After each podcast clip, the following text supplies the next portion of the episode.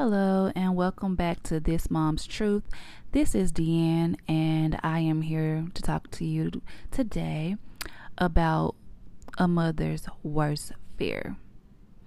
So, as a mother, I know we have a lot of fears when it comes to raising our children, and I'm gonna go through a lot of them, but then I'm gonna tell you my worst fear the absolute worst fear of all. From getting pregnant to, um, you know, ha- having somebody inside of you, you're always going to be concerned about their child. When I first got pregnant, I was a little like, I don't even know what I'm gonna do. I was a little selfish. I was like, I don't, I don't even know how to take care of a child, like of my child. Like, I can take care of somebody else's child because they can go back. But this child, this child is my child. And it's to be with me every single day of its life until it gets grown and it moves out. At the time, I know what it was a he or a she. So I was a little bit selfish, but when I first heard that baby's heartbeat and that moment, that moment was everything. My my little heart just exploded with so much happiness. And I was just like, I'm going to be somebody's mom. I'm going to have to take care of this person and I'm going to be the best mom that I can be. So, yeah. From that moment on, I was just like, yeah. I'm going to do this thing. I'm going I'm to rock this motherhood thing. And a fear came over me. And I was like, hmm, how do I protect this child that's inside of me that I can't see, that I can't touch, that I can't hold? How do I protect this child? That was a fear of mine. And working in L&D, which is labor and delivery, um, you see a lot of people come in with demises and things and get to like their last trimester, their last week, and end up having a stillborn child. So those things were always in the back of my head like, oh my gosh, oh my gosh, oh my gosh. So you as a mom, you you learn your your child's movements and everything in their routine, not even knowing that you know their routine, but you know their routine.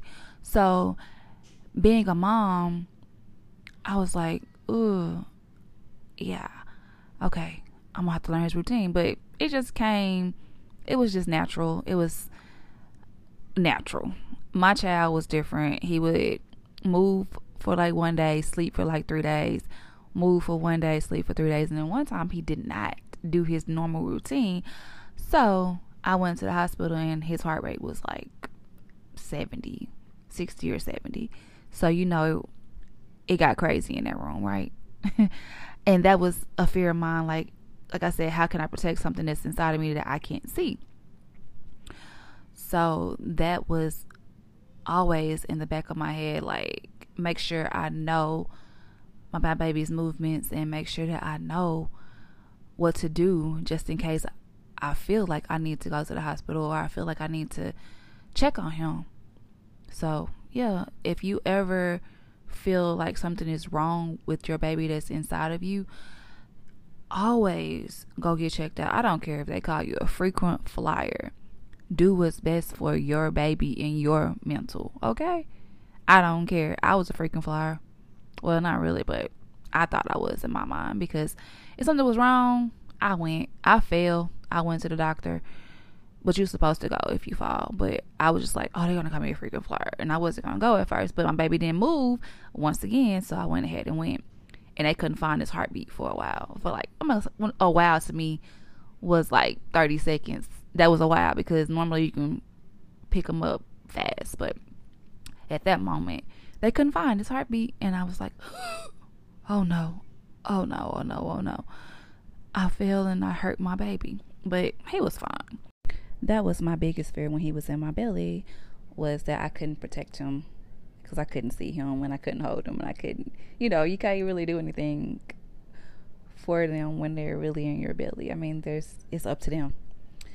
Um, another thing that I've also always feared was failing as his mother.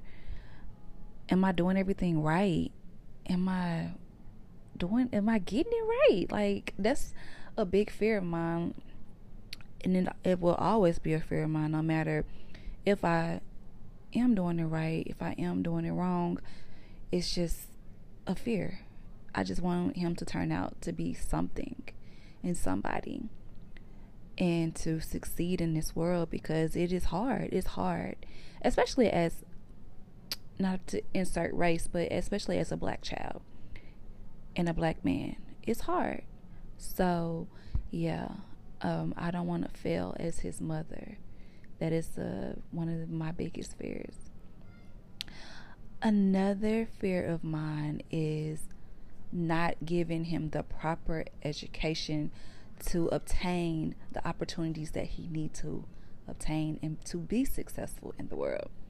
So I really try to teach him at home as well as what he learns at daycare right now because it's only for um I've taught him about money and time and try to teach him little things that I know that they aren't teaching him right now because he's a four year old. But I want him to be successful. So I try to give him the things that he need in order to be successful in this world. But like I said previously, I don't know like if that's gonna help him all you know all too well. So yeah, I worry about if it's if it's enough.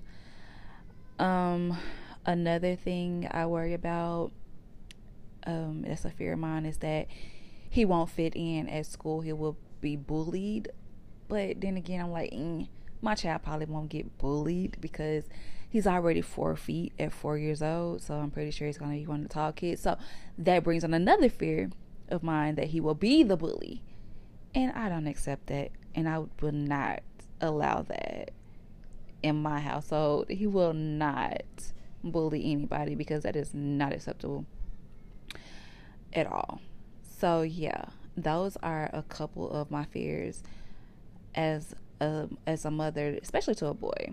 Oh, yeah, that's another fear that I'm not teaching him enough as a young man because you can raise a young man as a mother, but you can't teach him everything he needs to know to be that man. You know, like you could you could show him, but there's he also needs a man to show him the things that he needs to know. So yeah, that's that's a fear of mine that I'm not giving him that man figure, male figure, I guess I should say. Um, but yeah, that's a couple of the fears of mine. My worst fear in this life is that my child will go before me. That is the worst fear of my life. And I've just watched a mother bury her firstborn child. And y'all, it broke me. It broke me. And I've been crying for the last week about this this horrible senseless act of violence and just to see how hurt and how broken and how strong she is to maneuver through these days i don't even know if i would ever have that much strength. And uh, that is the worst fear of my life is that i would have to bury my child. And i just don't even know how parents make it through that. Like I don't get it. I don't understand. I don't. And I can't wrap my mind around how somebody can be so strong, but I guess as a mother, that's that's instilled in you to be that strong person. And yeah. So I'm gonna tell y'all a story about my child when he was two months old and I almost lost him. When he was two months old, he had um, a virus. It was called RSV. It's, it's a upper respiratory virus that attacks kids. I mean, I'm pretty sure it attacks adults too, but it doesn't do adults the way it does kids. It's like a virus that lasts that lasts for like 15 days, and kids fight for those 15 days. And if they can get over the hump of like the eighth or ninth day, they will be fine most of the time. So I noticed that my child had a fever and I was still off work because I was taken off for 13 weeks. And so I was still off work. And I was like, hmm, he looks a little sick. His eyes are puffy. So I took him to his pediatrician. And they tested him for RSV. He came back positive, and they were like, "How long has he been sick?" And I was like, "He's been sick for like three or four days." But I just decided to bring him bring him in now because his cough is getting worse. And she was like, "Yeah, he's getting to the point where he will have to fight a little bit harder." So she gave me some albuterol and some other medications, and Gate told me to get a NoseFrida and suction his nose out and keep it suctioned that way that he could breathe. So I did all that. The NoseFrida, if you are a new mom and your child gets sick, the nose Frida is a lifesaver, okay? Make sure you get some saline and use that NoseFrida. And I never thought that I would do this in my life with suction, like suck out some snot, but it just not get in your mouth, okay? I never thought I would do that, but I did because it helped my baby. But back to the story. So I was doing all that, and like day seven or eight, I noticed that he was like kind of struggling to breathe. I didn't have clothes on. I had like on a robe and you know chilling in my room taking care of my child. And I was living with my parents at the time. And I was like, hmm, baby look like his lips are getting blue. Okay, but he's still playing. So I know he's a little, she's struggling a little bit. So yeah, let me go get him to my dad and tell my dad to hold him so I can get dressed. So I gave him to my dad and I got dressed and I was finna to take him to Children's Hospital because it was on the weekend. And I gra- I got him from my dad and he was like kind of struggling to breathe. I went to put him in his car seat and my baby went limp. He was not breathing and I freaked out and I was like yelling for my parents to call 911 and y'all I know CPR.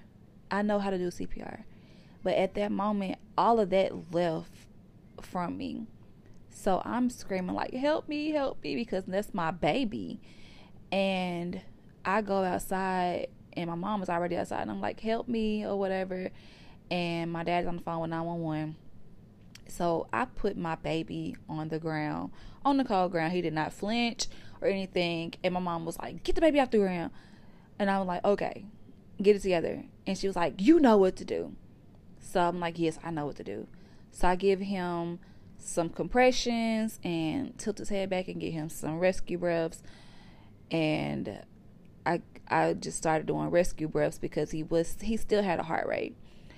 Um and finally he started to breathe again. His his color started to come back because my baby was completely blue, and I was just like, I'm about to lose my baby. And that at that moment, that was the scariest thing that had occurred to me in my life. And y'all, when I got my baby back and he started moving, I just started crying. I was shaking and just crying hysterically and was just telling him, You can't leave me. Like, you can't leave me, baby. And that that was the moment that I knew for sure that I love my baby more than life itself. I I love him. I love him so much. So yeah, I fought to get my little man back that is the biggest fear of my life is to to lose my child. So, yeah, what are your fears? What are some things that you fear as a mother? Um do you feel like you're getting it all right? Do you feel like you're getting it wrong? Do you have moments when you just don't know? I want to hear it all. And yeah, this is my worst fear. And I'm sending out prayers to that mom that had to bury her child and to all the mothers who have had to bury their child or their children because it's not something that we should have to do. It's not the natural life cycle. We are supposed to go before our kids. So yeah. Um that's all for today's episode and I I would really really like to hear your comments and just talk to you all and just have a conversation. Thank you guys for listening. This is Deanne. Y'all have a wonderful day. Bye.